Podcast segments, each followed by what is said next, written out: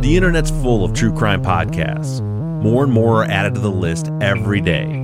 Figuring out where to start or where to go next can be overwhelming. But have no fear, I'm here to help. I'm Bob Ruff, and this is the place to find your next true crime binge.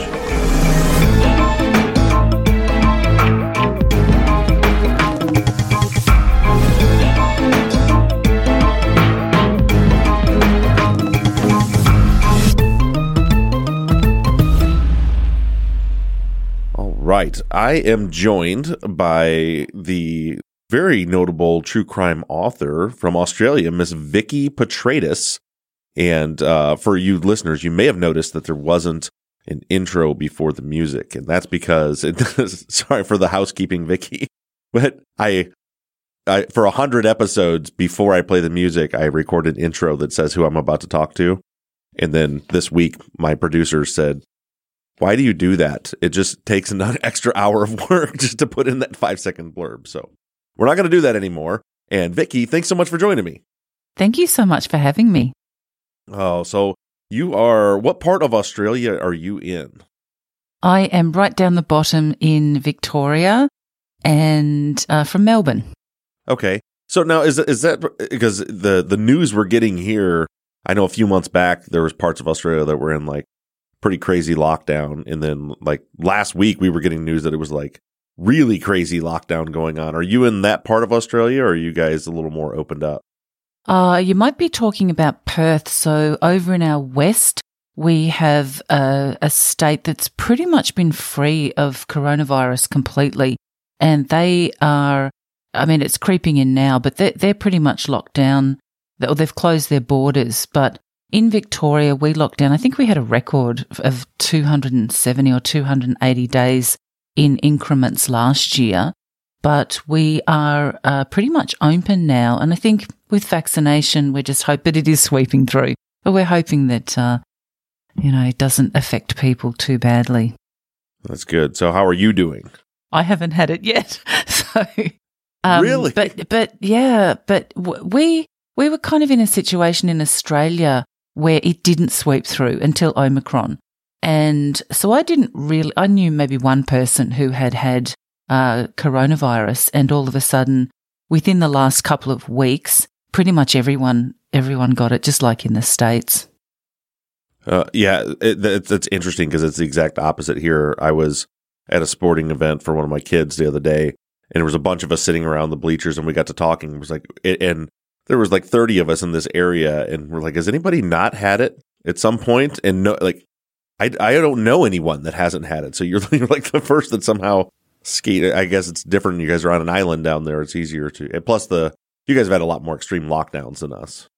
We did. And I think our borders closed as well. And I, I don't know. It's, they call it the tyranny of distance. And I think we have, um, j- just the, the distance away from the world. But what also made it interesting was that because we were a couple of months behind everyone else, we could watch what was happening and I guess almost predict what might happen here. Right. So you had a little little heads up, being a yeah. little, a little more remote. Yeah. So t- tell me about you. You're you're relatively new to the true crime podcast space, but you've been writing true crime books. Um, I see that since as of 2020, you had written 16 is that right? The true crime books? Yeah, I, I can't even remember. Um, you know, once once you've done three or four, you just sort of lose count. But uh, I think it, it's also a bit hard to count because when you write a book, so for example, my third book was on a serial killer in Frankston, a suburb of Melbourne, and then of course for the 10 year anniversary, you put out the Frankston serial killer, and then for the 25th anniversary, you put out a revised edition. So you sort of have these huge amount of titles. I, I can just show you, like they're all lined up behind me uh, on the Zoom video. But uh, so it's sort of, I don't know, you lose count. You stop counting. I think it might be 18 or something now. That, that's incredible. And you've, you've won some awards. You won the Scarlet Stiletto Award for, what was this one? Best New Talent for a Fiction Piece. Or are not all of your books true crime or some of them fiction novels? Okay, so most of them are, yeah, all, all of my books are fiction. Uh, sorry, non-fiction. But um, I'm doing a PhD at the moment, so I want to. I guess all writers want to challenge themselves. And I, I'm always looking for, once you've written this many books, you, you could write them, I always say, you could write them with one hand tied behind your back. You just type a bit slower. But um, I think we're all looking for the next writing challenge. And so uh, uh, quite a lot of my friends were doing the PhD in creative writing. And I thought, oh, I want to do that. And of course, I had no idea how to do a PhD. And so I've written a fiction novel, which is, you know, it's on its way. It's going through the publishing process, but that's so exciting to make stuff up. Yeah, I bet. And then uh, now, do you when you wrote the fiction novel, were you able to like draw on all of your real life experiences from writing all the true crime stuff? The the totally, absolutely. I I don't know that I did make stuff up because so much of it was drawn from real life cases and real life um, encounters that I've had with people and conversations. And I think writers are just uh, thieves walking through the world, just stealing everybody's language and expressions and thoughts, and, and it's all composted together in this fiction. Uh, oh, that that's great. And, and so I, I, see that you're a, you're a teacher and a PhD student, and I'm interested. So so what Erica wrote in my notes is that you you teach creative writing and gender roles in crime fiction. That that that definitely piqued my interest. So uh, is that a class you teach? What what do you do as far as gender roles in crime fiction? Yeah, so that that's what the PhD really is looking at, and it's looking at uh, what I wanted to do is explore uh, explore gender roles in crime fiction. That what do we expect from a, a female? Like it was funny. I was at a lunch with some writers, and I said I want to create this female character, a female detective who's fearless and that she just moves through the world and she's not afraid of anything. And I sort of based it on a real live uh, retired detective that I'd interviewed who always said he didn't feel fear. And I thought, what what would a character be like? And so a, a male writer at the table said, oh well, if she's fearless, she has to have some sort of um, perhaps mental illness or she has to have some sort of and I just I thought about that and I thought why? If we read Jack Reacher, we don't expect him to have uh, something that's really wrong with him or something that's, you know, we, ju- we just expect him to be, to turn up every day and be a hero.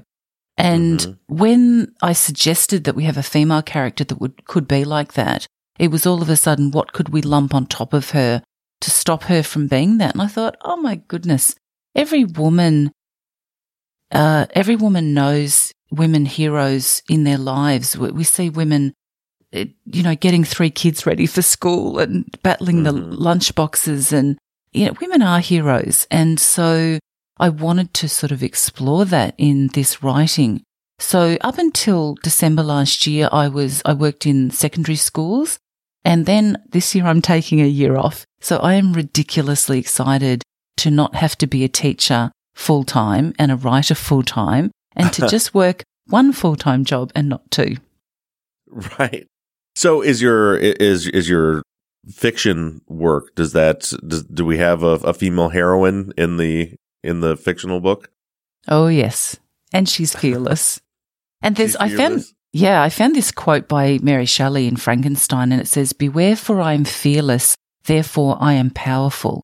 And this is what it's all about. It was like this in the male cop that I interviewed that he would go into situations where people would have a gun pointing at his head or he would confront the worst kind of criminals in his, uh, he, he was in the 1950s and 60s and he never felt fear. He said he only felt fear for his children and his, his, uh, house. And if ever he was threatened, he would double the threat against organized crime figures and say, you know, for every, if you touch a hair on the head of any of my children, I will behead you. So he was pretty right. tough. He would come back with, I'll raise you, you know, something right. huge. And I just, I really wanted to say, could we create a character of a, f- a female detective that walks through life and just doesn't feel that fear for herself? That's interesting. It, it's interesting. I just heard, and I'm trying to remember where I heard it um, or read it, but it was it was just recently. I remember the quote. I couldn't tell you where I heard it or who it came from, uh, but it said that you that you can't have bravery absent fear. that that that bravery is you know moving forward in the face of fear.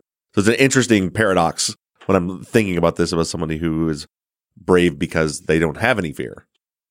I feel like you can be brave and stupid. Um, I often say that when I became a writer, it is not not stupid, but it in ignorance. So when you are a writer, uh, I heard a quote that talked about writers um, push on despite the fact, despite any evidence that anyone's going to want to read what you write. So writers mm-hmm. step into this space with this complete confidence that not only can they do it without any evidence, without any supporting evidence, but they step into the space believing that someone will want to read this. And I think I was motivated not by fearlessness, so, or it was a fearlessness based on ignorance. I had no idea how hard it was. And right. I don't know, podcasting is the same. When um, I was talking to the Casefile host and he said, Hey, you should make a podcast with us. And I went, Okay. And I think stepping into that space with a complete lack of understanding of what that means and how hard it is, like taking on a PhD, and then you figure it out as you go along and you trust that you'll figure it out. But I think that I'm totally fearless because of ignorance, not because of any kind of bravery or. that's that's funny. You know, I, I spent 16 years as a fireman, and there were a lot of, you know, I moved through the ranks quickly and there was a lot of guys that thought that I was this big, brave, tough guy. And to be honest with you, I was scared to death all the time. It right. was, there was always a lot of self talk that, you know, when, when you're in a burning building and things are falling down around you and, and you had to pretend that you weren't scared to death, that you were going to get trapped in there and, and burn up. That's uh, totally so, yeah. scary. That I totally get that. Yeah, and you were never, as we always said, never let them see you bleed. We're never, never let anybody know that you were terrified the entire time that you were in there. And I definitely had a few times where uh, there were some close calls where I certainly let my my my fear be be known in in in the firefighter world. That was never. Um, no one ever let that go. I would hear about it for you. Remember that time you started to fall through the floor and you started screaming like there was little green aliens coming in the house. That's not only, uh, you know, are you afraid to reveal your fear, but you're afraid that they'll laugh at you forever because you right. do it. yeah. yeah. Look, I, I'm lucky, Bob, because I never ever felt the fear. And I read Twitter posts where writers have this, um, they have a, a fear imposter syndrome or I write, I started writing when I was so young that I don't think that was invented then. And so I just skipped happily through this process of not knowing how to do it and figuring it out. And I just, I, I never gave a lot of thought to audience or anything like that. I just pushed on with what I wanted to write. So maybe that helped as well. Yeah, that's amazing that you've been able to navigate the space that way. Because you know, like even me getting into podcasting, gosh, was it's going on seven years ago now. That that imposter syndrome is a real thing. All of a sudden, you get popular and people are looking at you like you're, you know, you're a content creator. You're some sort of celebrity type, and you're just like they don't like. I just I just got done shoveling my driveway uh, and and recorded a podcast in my shed. Like this is not. I'm not who you think I am. I I have that at school. Like school is the great leveler, and I teach um, year eight. Which I guess it's your middle school. So the the kids are about thirteen or fourteen. And okay. if I do an author talk at night and it might have 300 people come up and people want to take selfies with me. And I say to the kids the next day, oh, some people wanted to take a selfie and they literally just roll their eyes. Yeah, exactly. Yeah, my kids do the same thing because every once in a while I'll get recognized somewhere. And then, of course, I'm always like, excuse me, kids, I've got to take a break for one of my many fans that wants to take a picture with me. And do they roll their eyes? always, yeah. And then my my 17 uh, year old is, is very good about getting online and researching uh, the Reddit threads dedicated solely to hating on me. It's like, well, yeah, well, this guy says that you're an asshat, so it doesn't really matter. What That's that fantastic. Yeah, yeah, definitely keeps you keeps you humble for sure. So, t- you know, I, I was just listening to the beginning of uh, the vanishing of Vivienne Cameron, which is the case we're going to talk about today. Now, that was because you've done a newer podcast since since then that you've released. Uh, so I want to briefly talk about that, and then we're going to circle back to the Vivienne Cameron case because that's our case that we're going to discuss today. But this year you've released it's a spot. Now, one thing for my listeners, if you want to check out either of these works, they're both Spotify um, exclusive. So you you can you're not going to get them on iTunes or Google Play anywhere. You got to go to Spotify to get them. But the new podcast is called Searching for Sarah MacDiarmid. That's the right pronunciation. Yeah. And that was nine episodes. It was released in 2021. Can you t- tell us a little bit about that that show? When the first podcast came out, uh, the I guess when you're a writer, this is how writers operate too. That the minute a book is finished, I'm on to the next one. So by the time the actual book comes out, because there can be a turnaround time of maybe six months, and you always have to think back and go, "What was that book about again?" Because I'm I'm really deep in the new one. And the same thing happened with um, the vanishing of Vivienne Cameron. The minute that was finished, I said to Casefile, "What's next? What's next?" And mm-hmm. they have a, a thing where you can request a case, and they'd had a few people requesting the case of Sarah MacDiarmid. When Sarah went missing in 1990, I was living around the corner from where she, oh, around the corner, five minutes away from where she vanished. And it made the headlines for so long because she literally got off a train at 10:20 at night in July and she walked down a ramp to, from the station to the car park and vanished. And police had found traces of her blood near the car and they had found evidence drag marks to suggest that she was attacked at the door of her car, dragged into the bushes adjacent to the car park and left there for some time because there was enough blood soaked into the soil to suggest that she had been left there. And then somebody had come back for her and she was gone. And I had been in contact with Sarah's mum and dad, Peter and Sheila, for quite a few years. And, and they'd come to library talks that I do. And I had met with them a few times. And I, I got in touch with them and I said, do you want to give this one last big push worldwide? And uh, they they didn't really know what a podcast was. They they but they said, oh, you know, yeah, that'd be great. So um, I spent a lot of time talking to them and basically just retraced the steps of this case. And it came out last November. But these um these cases, it it's so exciting to be able to give them another run and just to say if anything's out there, uh, let let's see what what comes out of it. Yeah, it's, it's a, a, I think it's one of the great things that have come out of the explosion of the true crime podcast space is, I mean, there, there are cases getting solved all the time just from the exposure that, you know, true crime podcasters like yourself are bringing uh, these cases back into the zeitgeist. They're getting people talking about them again. They're, they're kind of rattling the bushes and, and seeing if there's any new information out there. Now, circling back to the vanishing of Vivienne Cameron. Now, in, in the first episode, of that series, you talk about I think it's the host of Casefile that that is on at the beginning, and then and then you come on and you guys talk a little bit about how you came to be all of a sudden a podcast host. Um, but can you tell that because the uh, the Vivienne Cameron case was was that the first book that you the first case that you wrote about in a book years before this? Yeah, that was the ironic part of it. I had written the book back in 1993 it came out and I was in my early 20s when I started investigating this case and wrote the book and again I was a primary teacher or elementary school teacher back then and so teaching by night and then interviewing police and stuff on the weekends and so I stumbled my way through that book and it came out and it caused a bit of a splash. And then it kind of went out of print and it wasn't a story that um, w- was in the news a lot.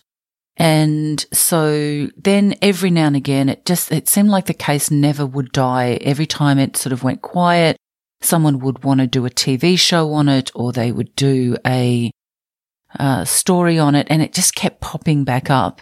And then a few people had approached me about doing a podcast series about it. But it felt like I'd been following this case and looking at it for so long, for 30 years. And it felt like anyone that wanted to do the podcast on it that wasn't me wouldn't be able to give it that full history. And I was talking to the Casefile host about that very thing, and he just said, do it with us. And I went, okay. So I, I felt like in that moment, everything changed because I had been writing in the true crime space for over 30 years. And I felt like if I didn't step up to the plate and join the podcasting true crime space, then I wasn't, um, I don't, you're almost obliged to, aren't you? Because I, I'm such a, a veteran in this area and that this is the next iteration of true crime and I needed to step into the arena. So I, I just thought, okay, I'll, I'll give it a crack. And uh, I rang my niece and she, she has a podcast studio and I said to her, uh, can you help me with this? Cause I don't know how to do it. And she went, sure. So again, it's saying yes to something that you don't know how to do, but trusting that, trusting myself as a learner and trusting that I'll be able to figure it out. And so I started interviewing straight away. I started scripting. I recorded an episode. My niece put it all together and I sent it to the Casefile host and I said, I've done episode one. And he later said to me, he said, I was waiting for you to ask us how to do it. And I thought to myself, I never, that didn't even occur to me to say to him, so how do you do this? Anyway, again, this motivated by ignorance. And so I just did it and he really liked what I did. I brought to podcasting that sense of being a storyteller and those skills transferred over seamlessly. And so I went back and I interviewed all the people that I interviewed for the book that I could find. And I figured out that true crime podcasting was really in a book. You might say the policeman stood at the gate and talked to the two witnesses and in a podcast, you say the policeman stood at the gate and talked to two witnesses. And then the policeman comes on and says, yeah, so anyway, I was standing at the gate with the two witnesses. Right. and that's how it works. And so it turned out that whatever it was that I bring to true crime writing, that I have a, a dedicated audience of, of fans, the people in the podcasting world really seem to connect and resonate with, with what I brought to that. So I was always very interested in the victims. So it wasn't about, hey, victim number one, victim number two. Uh, let's get on with the what happened to them. It was always very much who were these women? Who were these people? What was taken? That's that's my big question. What was taken? Because to understand the impact of true crime, we have to know what was taken. It, it's like if you say, "Hey, somebody broke into my house and stole stuff," that only, we only give that a context if we know what they stole. So if you go, they stole my grandmother's priceless jewelry that that was the last thing I had of Nana, then that's really sad. If they break into your house and they stole your iPad, which was insured, then that's the impact isn't so great. So to, it's kind of the same thing to know what he took. Uh, we had to know truly what was taken. And that to me is all about the women uh, in in the case of the vanishing of Vivienne Cameron, that there was a bigger story. That sometimes women become um, an add-on to. Uh, when I wrote about the Frankston serial killer, we have you know his victims: Elizabeth, eighteen, Natalie, seventeen, and I wanted more for Natalie and Elizabeth to be Natalie, seventeen. Who was she? And that's what I've always done, just intuitively. I'm not trained in writing. I'm very much self taught.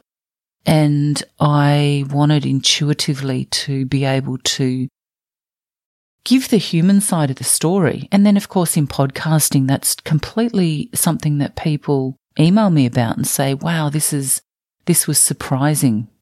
Yeah, I, I absolutely love the production. And, you know, to my audience, it's no secret. One of my, you know, my favorite kind of sound design is precisely what you do, where you're, you're giving a beautiful narration and then the voices are always changing when you're listening. You know, you'll narrate us into a scene and then someone else's voice will come, you know, the, the officer comes in and says, yeah, so I was standing at the gate or, you know, as, as you explained it. Um, so the, the production is, is fantastic. And I think you do a great job of bringing the victims to life. I like the way that you put it, that it's important to, because I've always been very victim centric too with, with my, with my work. But I like the way that you put it that you, you need to know what was taken And therefore, you know, when a life is taken, you need to know what that life was, what that person, you know, uh, you know, who they were and what their feelings, hopes and dreams were. And, and this case is really interesting. When I first read about it, it seemed like a pretty open and shut case other than the, the, the fact that, that, that uh, Vivienne's body was never found. Go ahead and give us the, the, the beats of the, of the case, which is the, uh, the murder of Beth Barnard and then the disappearance of Vivienne Cameron, who was believed to be the murderer of Beth Barnard. Yeah, it, it, was one of those cases that did look open and shut. And it certainly, when I came to the case five years after, it was open and shut. That's how it had been treated. So, um, a 36 year old farmer called Fergus Cameron lived on a little island in, um, off the coast of Victoria down south. There's two bays. One is Port Phillip Bay and the next one down is Western Port Bay. And Western Port Bay has two islands and one is Phillip Island and one is French Island. And so Phillip Island is connected to the mainland by a bridge and it has a population certainly about uh, back then of about 5,000 people and then that swells to hundreds of thousands of people over the summer. And it's it's very much a farming community. So Fergus Cameron was a farmer. He was married to Vivienne who was 35. They had two little kids and he starts having an affair with a farmhand called Beth Barnard and she, uh, Vivienne finds out. And one night, her and Fergus have an argument in which he says she attacks him with a wine glass and smashes it into his ear and stabs him in the back with it. Uh, he's injured. She takes him to the local hospital. At no time at the hospital do they admit what's happened to him to cause these injuries. They go home and it's decided, according to him, that he said Vivienne agreed to divorce him, to move off the island and go back to Melbourne, to leave her two children with Fergus, and that he could move his girlfriend into the house. And a lot of women find that hard to believe. And so she dropped him up the road to his sister's place. They, all the family lived on this one uh, road on Phillip Island. They all had farms at about two o'clock in the morning. And then at 3.10, other family friends got a phone call from Vivienne saying, we're at the hospital. The kids are home alone. Could you go and pick them up? And then at 3.20 over the other side of the island, a neighbour heard a car go past her place and turn around where Beth lived. And the next morning, when the family land cruiser is missing from the farm, uh, Fergus becomes worried for Beth and sends his brother and brother in law over to her place to check on her. And, uh, and, and they find her murdered and she's got a huge A carved into her chest. Her throat has been cut. It's a really brutal murder. And so the police are called. The brothers go to the police station and they call, they tell the police that Beth's not well. And the police go out there and of course they discover she's very much not well. She's deceased. And the police believed right from the start and were told by the family Vivienne had threatened Beth. And Fergus said when they pulled up at the hospital, she said, I'm just going to get that bitch. And so the police figured, okay, we've got a threat. We've got a phone call in the middle of the night. We've got a car heard 10 minutes later. We've got Vivienne's missing at this stage. And, um, and so we think she did it. And I've just found out really recently, post podcast, that the Beth's family were told that she died on the Tuesday, the 23rd of September 1986. And they were told that day that she had been murdered by Vivienne. So this is before any investigation, any autopsy, any questioning of the family. So it feels like as you said before, open and shut. And Vivienne was never found. The car was later found parked near about 500 meters from the bridge. I don't know what that is in miles, half a kilometer. And, and the, the police concluded and the coroner concluded, wow, she must have jumped off the bridge. The end. And her body was never found.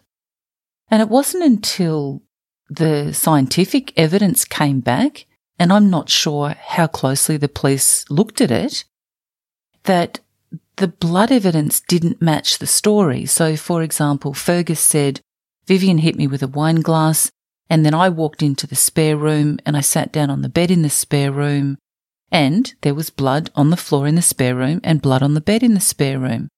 But it turned out it wasn't his, it was Vivienne's. And there's a lot of blood at the house that's not his blood. And so I don't, I don't know whether the police ever went back and said, Hey, this story, visually, it looks like the story that you told, but it doesn't match the evidence.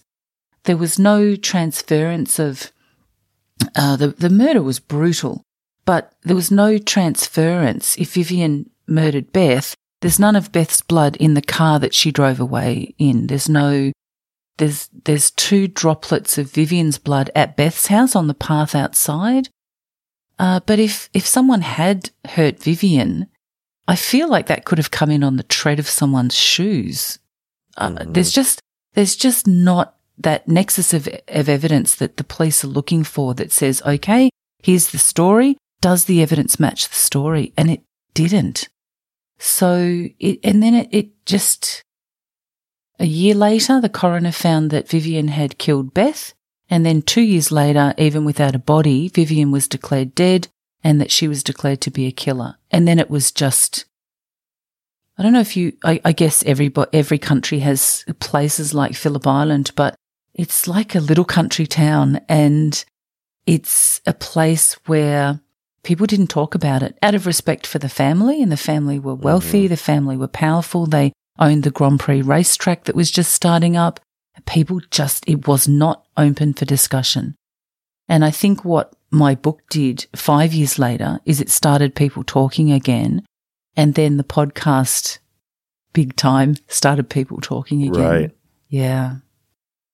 Yeah. It, it's one of those cases where on its face, so it, it kind of breezed past it. But so so um, Beth was her throat was slit. She was stabbed multiple times, and then in A, the letter A, like the scarlet letter, was carved into her chest. And so there's everything points to of the scorned the scorned wife whose husband was cheating on her. The husband's the one that helps paint that picture and then you know she disappears. So it's odd her body wasn't found. Usually, when someone goes under, eventually they float and then they'll come up somewhere. Uh, kind of odd that her body was never found. But then, yeah, when you start digging a little bit deeper, it's like it almost looks too perfect that that, that you know it, it fits too too well that it that it would be her. So then you you dig in a little closer, yeah, and all of a sudden now the wine glass hit over the head story doesn't seem to line up with the forensic evidence. How did she do such a brutal murder and then get in her car and not leave a drop of blood in her car? There's uh, all these things. And then there was, um, if I remember correctly from reading about it, there was, you know, the police said that her, that Vivienne's purse was found in her car near where they think she jumped off the bridge. But then other family members, and this was apparently corroborated, saw her purse in the house earlier that day after when she supposedly would have died. Yeah. So what happened was, and, and again, you pick at the edge of any of this and it doesn't add up. So when the people came to pick up the kids in the middle of the night, they got there at, you know, 320 and they were picking up the kids. They saw her purse just when they came in the back door. They went, Oh, that's Vivienne's uh, purse. And so that purse was later found in the, in the car on the other side of the island. So what that means is that if Vivienne rang them drove all the way over to the other side of the island, killed Beth. The coroner found that she then drove to the bridge and jumped off. But, but how did the purse get from the house into the car? So then you say, well, did she drive all the way back over the other side of the island, get the purse, put it in the car, and then drive over to the bridge? So it, just scratch the surface and, and none of this makes sense. And what I think has become more obvious, um, talking to police about this, and these are retired police because you can't really talk to serving members. It's very difficult to get any kind of um, access to police easily here. So talking to retired members, they they they rang. A, a few of them got in touch and said, "Why weren't the family interviewed?" The family gave statements And I guess when I was very young writing this book, I didn't understand the difference between giving a statement and being interviewed. But giving a statement, you sit down and you say, well, this happened, then this happened, this happened, and then you sign it. And being interviewed is being really interrogated about what you're saying. So if you say, Hey, I went into the spare room and I was bleeding and the police say, but that blood's not yours. Oh, okay. And, and they weren't, they weren't interviewed. Um, the, the wine glass was never found. The sister who came to mind the kids when they went to the hospital, uh, she said, oh, I cleaned it up, but it was never found in the bin. Yeah. The, and the, the whole family was sort of, they left them for two days and then they all gave statements. The statements were all very similar. And I don't think that th- this was ever challenged. And some of the things that they said can't be true. Uh, there, there's lots of, and it's, you know, quite involved. You have to listen to the podcast or read the book. But even the next morning, I, I, f- I find that really interesting when they discover that Vivienne's not at the house and the car's missing because the woman that had the kids is trying to ring the family saying, I've still got the kids. W- what do I do mm-hmm. with them? Where's Vivienne? And the, the whole family, the immediate response seems to be, uh, I'm really worried about Beth. Now, why are they worried about Beth for one? And why don't they look for Vivienne? None of them look for her. And they didn't ring her family. They didn't ring any of her friends. They, none of them look for Vivienne. And I, I've been thinking about that recently that just say your brother said to you yesterday, Hey, you know, I've been having an affair and she's 23. And then the next, and then today he rings and says, Oh, my wife found out and she's missing, but could you go tell the girlfriend? You'd be going, Well, where's your wife? That's my sister in law. That's the mother of right of my two little nephews. Why? How could you not look for her? How could you prioritize telling the 23 year old girlfriend that you just found out about that something had happened? Uh, Fergus never says that he tries to call her, and it, it's just odd. It's just odd behavior. Well, it's a, it's a super complex case. Again, and what's most interesting about it is that it seems like it's not very complex on the surface, but then as you tell the story, uh, it becomes very complex. Uh, and, and the best way to hear that whole story is to check it out. Her name is Vikki Petraitis. The podcast is called The Vanishing of Vivienne Cameron. And remember, that is only on Spotify. So check it out on Spotify. You can also check out her other podcasts uh, that's, newer this year, just within the last six months, Searching for Sarah MacDiarmid. Uh, both of those can be found on Spotify. And Vikki, thank you so much for joining me and taking the time to sit down and, and tell this story. Thank you so much for having me.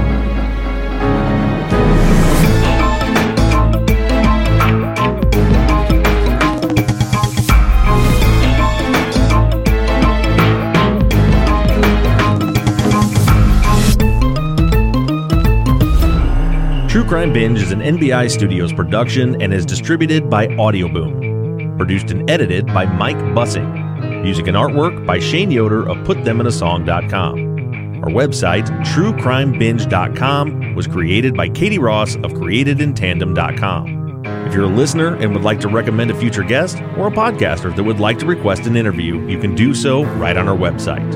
And again, that web address is TrueCrimeBinge.com. If you're enjoying the show, please do me a huge favor and take a minute to rate and review us on iTunes or whatever platform you're using to listen. And make sure you give us a follow on social media. We can be found everywhere at True Crime Binge. Thank you so much for listening, and make sure you tune in next Wednesday morning for another podcaster, another case, and another True Crime Binge.